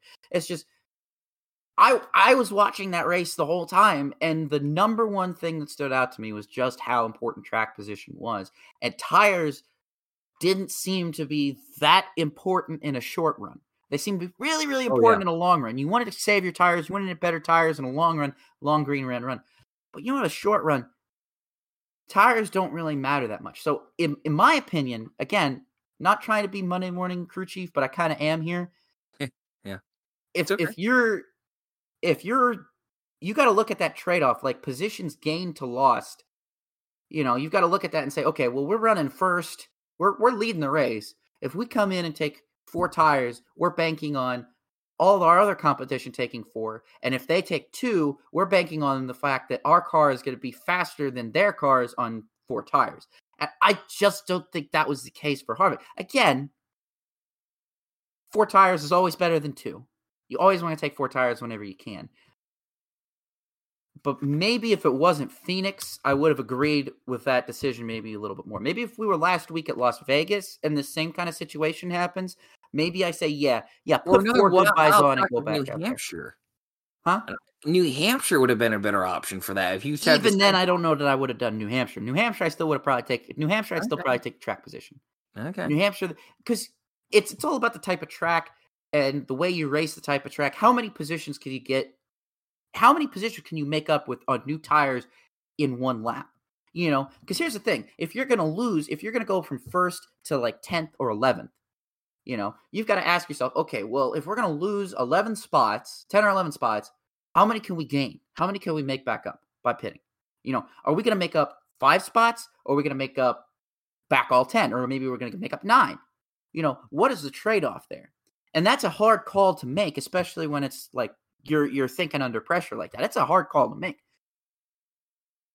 But that's why I'm just erring on the side of safety there. I'm like, well, here's the thing. If we... If we take two tires, we keep our track position, and we might lose one or two spots, but we're not going to lose a bunch more by having pitted and not be able to move, make up. So let's say you pit and take four and finish sixth, and you're able to carve through, and you're able to carve through the field after restarting eleventh, right? Or you pit and take two, and you lose all those spots in the restart. And you lose spots on the restart to cars with fresher tires, but you finish fourth. What what are what what would you prefer to do in that case? Do you know what I mean? Yeah, but you, at that time, but you're ta- you're describing that, and that's fine. Like, you know how many people are going to take two tires. You know, right? I don't I, that that's that's right. So then you're like, on the same level not, playing field as these guys. So the likelihood that you're going to lose that track position is a lot less than the likelihood that you're going to gain track position right. from taking the four tires. I, I think uh, I, I think Kevin and them were hoping that, first off, less people would take two. Probably were thinking Hendrick was going to take two. But also was probably hoping he's going to get a better spread restart. That that was going to launch better in that, I don't even know what we're calling it. Uh, dog leg isn't even appropriate anymore. Um, dang, what it's they need to do. Dry oval? I don't know. I don't even know the the uh, whatever it is, the concrete jungle, um, just was paved paradise. Paved paradise. There we go. The paved paradise there in Phoenix. It just it just didn't play out for him. And if he was able to get a better launch, a little bit of run, people, and he was able to just get better position into turn one. And we're talking about something different. Maybe maybe off both restarts. It's just it's hard to predict. But yeah, I felt bad for Harvick on that one. And this is why we're not crew chiefs, Josh. This is why we're not crew chiefs. And uh, William Byron's a two-time winner this year. So. Yeah, I, I'm kind of bummed out that NASCAR ha- has already seen a multi-time winner this early. Well, he was the first two-time winner last year, too. I know. No, it well, was it? It was it was him. Yeah, it was him. It was him because he wasn't back to back. It was the second one. Yeah. Yeah, it wasn't back to back though. It wasn't back to back. He won at Atlanta and Martinsville, yeah. And Chastain won at Coda and later Talladega. So those were the those were the first two time winners last year. All right, Josh, outstanding performance. Who you got this week? Yeah, R F K impressed me. Um, Brad was probably one of the losers in that last caution. Probably him and Denny and Tr- Ross were the biggest losers in those last cautions because I forget where he was running at time of caution of the first caution with Harrison. Uh, Burton, but he had like a top five going, and he was not there by just happenstance. He was there on legitimate grounds, and uh, good to see that team running well. And in Chris Buescher was kind of top twelve-ish, I think. Didn't have as a, probably a top ten car, but had a good uh, top fifteen car. Whereas I feel like a year ago we weren't even talking about them. Their highlight was the was sucking at the Clash and then sweeping the duels. At this point, they were also Rands. The, the big turnaround for R F K, so uh, I gotta give my outstanding performance to them. Yeah, I'm gonna have to deviate from the NASCAR outstanding performance and go ahead and talk about the insane turnaround from Prema Air Racing in the Supercar Series. Uh, this is a this is to put things into NASCAR perspective, I guess, for you, Josh. This would essentially be the equivalent of um, uh, Spire Motorsports just suddenly producing two cars that are fast enough in the top ten. Pretty good. Like just, just turning around, just one season, they're at the back. They're, you know, running constantly at the back, back markers. And then the next season, they're in the top ten shootouts and finishing top ten. There you go. Like just out of nowhere. Like I, I don't know. Maybe it's because maybe I didn't watch Supercars practice enough. Maybe I should have watched preseason testing, or maybe kept up better with preseason testing. But I tuned into practice and I tuned into qualifying, and all of a sudden I see two of these Prema Air cars in the top ten shootout and starting in the top ten for both races. And I'm like, what? The, the same cars that were perpetually like dead last every race last year? Are you kidding me? These guys are now up top top ten. And I understand they got rid of, you know, they cleaned some house. They brought in uh, Tim Slade. They took Tim Slade away from Blanchard. They brought in Tim Slade. They kept James Golding, uh, who they brought in halfway last year to replace Gary Jacobson. Uh, and they got new sponsorship. I knew all of this, but I didn't expect such a rapid turnaround like I saw. I mean, they, okay, look, they had a great, great start to the first race, but they didn't have that great of finishes. Tim Slade had a rough uh, moment on pit road, kind of cost him the rest of the race. But by the next race, here they are. They finished ninth and fourth. Golding was fourth and Slade was ninth. And after both, again, qualifying in the top ten for race two. So they have race one, they qualify in the top ten, and then have kind of rough, rough ends of the races. But race two, they qualify again in the top ten and have better races and stay in the top ten. I mean, this is just good for them. I just have to say, first of all, good for them. Good on James Golding and good on Tim Slade, because if you had told me last year that Tim Slade was going to have a top ten in the first race of the supercar season after moving to Prema Air Racing, I would have said, no way, Jose, that is not going to happen. How is it? It's only going to happen if whole, whole field wrecks in turn one, and he did it on pure pace and speed. So got to give big, big props to, to that squad right now. Cause I, I was, I was very impressed to see that. That was something I did not expect to see when I was watching qualifying. And I'm excited now to see how well both Golding and Slade have for the rest of the season. Um, Josh, time for you to take us back in time with Rollers feature season. Yeah, we're uh, going to wind the clock all the way back to two thousand one uh, and the uh, stocked trucks of the NASCAR Craftsman Truck Series, kind of doing a tour here with uh, introducing different series uh, back-to-back here. Um, the season started on February sixteenth at Daytona and concluded at California Speedway. R I P, California.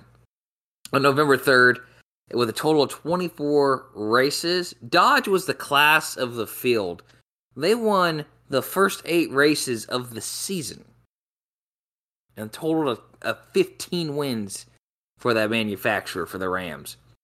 Uh, Coy Gibbs finished tenth in the standings, capturing two top fives and seven top tens. Uh, Dennis Setzer finished ninth. He also won one race at Memphis in June. Rick Crawford was eighth. Terry Cook, seventh. Then sixth was Ricky Hendrick. He scored his only truck uh, win of his career in the inaugural race at Kansas and scored eight top fives and nineteen top tens. We're good. Uh, Scott Riggs, uh, it was his best season in NASCAR, bar none. Uh, and uh, it was in the trucks this year, where he won five times. Martinsville, Dover, Kentucky, Nashville, and Chicago Motor Speedway. Uh, yes, that track. Uh, captured fourteen top fives, sixteen top tens, and uh, finished, uh, like I said, fifth in the final standings. So speaking of Chicago Motor Speedway, uh, that race that he won was the second and final time the NASCAR Craftsman Truck Series raced at the one-mile flat oval in Cicero, Illinois, just outside of downtown Chicago. That was built by Chip Ganassi. It would close the following year after its final kart, fourth and final kart race. Uh, Travis Quaffle Uh, scored one victory in the fall race at Texas, finished fourth in final standings uh, with eleven top fives and eighteen top tens. Uh, after winning Daytona and Pikes Peak, Joe Ruttman finished third in the standings, ten top fives, twenty top tens. And if I told you, Ted Musgrave won seven times in two thousand one. That was Homestead, Mesa Marin, Gateway, Milwaukee, South Boston, Las Vegas, and California. You'd probably think he was champion. After all, he basically won one-third of the of the races that season, but he actually finished second. He had thirteen top fives and eighteen top tens. The two thousand one NASCAR Craftsman Truck Series champion was Jack Sprague. He won four times at Texas in June, New Hampshire, I R P, and Richmond.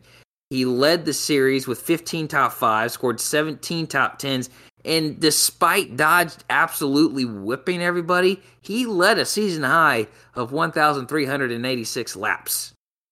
But the most impressive stat, his average start was three point five. So, if you kind of wanted to break it down for real, it was Dodges and Jack Sprague that were kicking everyone's butt. Sprague, this was his third truck championship, and it would be his final. And he remained, and he was the first three-time champion. The next one would be Ron Hornaday, and then later Matt Crafton. So Ron Hornaday is the leading champion in that series with four, and then Jack Sprague is still tied with Matt Crafton at three championships. And I didn't note it here, um, but I looked it up beforehand. Ford won twice in this season, both with Greg Biffle, who ran a part-time schedule. He started four truck races that year. Their only wins were a part-time driver. Not not good. All right, that was Roller's featured season right there. Rob, what's going on this week? Right, uh, we do have a couple of races this weekend. Um, let's see here. We are looking at a couple of races. Sorry, I was double-checking. Uh, a couple of things. So Supercar's going to take a couple of weeks off before uh, participating in Formula One's Australian Grand Prix weekend at Albert Park, and that'll be March thirtieth through April second.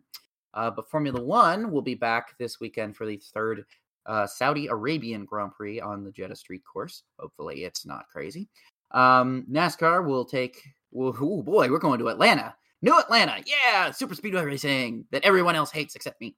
Um, NASCAR takes Cup, Xfinity, and Truck to Atlanta Motor Speedway with Cup on Sunday and Xfinity and Trucks on Saturday. So big thing on Saturday, except uh, still minimal practice sessions, which is a bummer. Big yep. time bummer. Big time bummer. Uh, but we still got, uh, we, we're still a little whiles away until um, the uh, twelve hours of Sebring. Um, Actually, that is going to be, yeah, the twelve hours of Sebring is also this weekend. Let's not forget about that. Uh, we have, that is going to be uh, Saturday, March eighteenth. It'll start at ten ten a.m. So, uh, ten a.m. Eastern. Yeah, ten a.m. Eastern. Uh, it'll be, it looks like I've got, I actually just pulled it up here.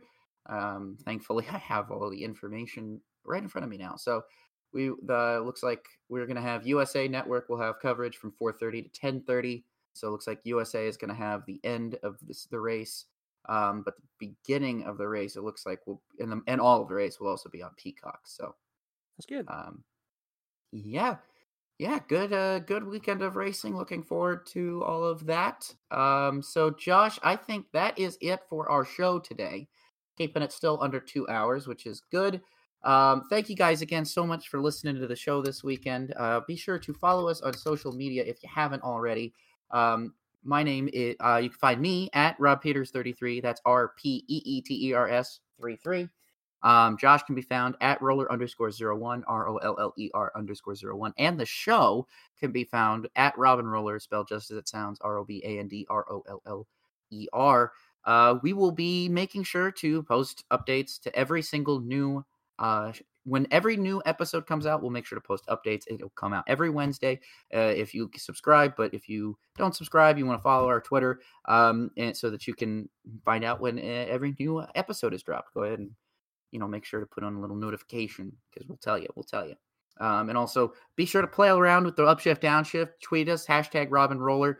Um, tweet us again at the show at Robin Roller, spelled just as it sounds.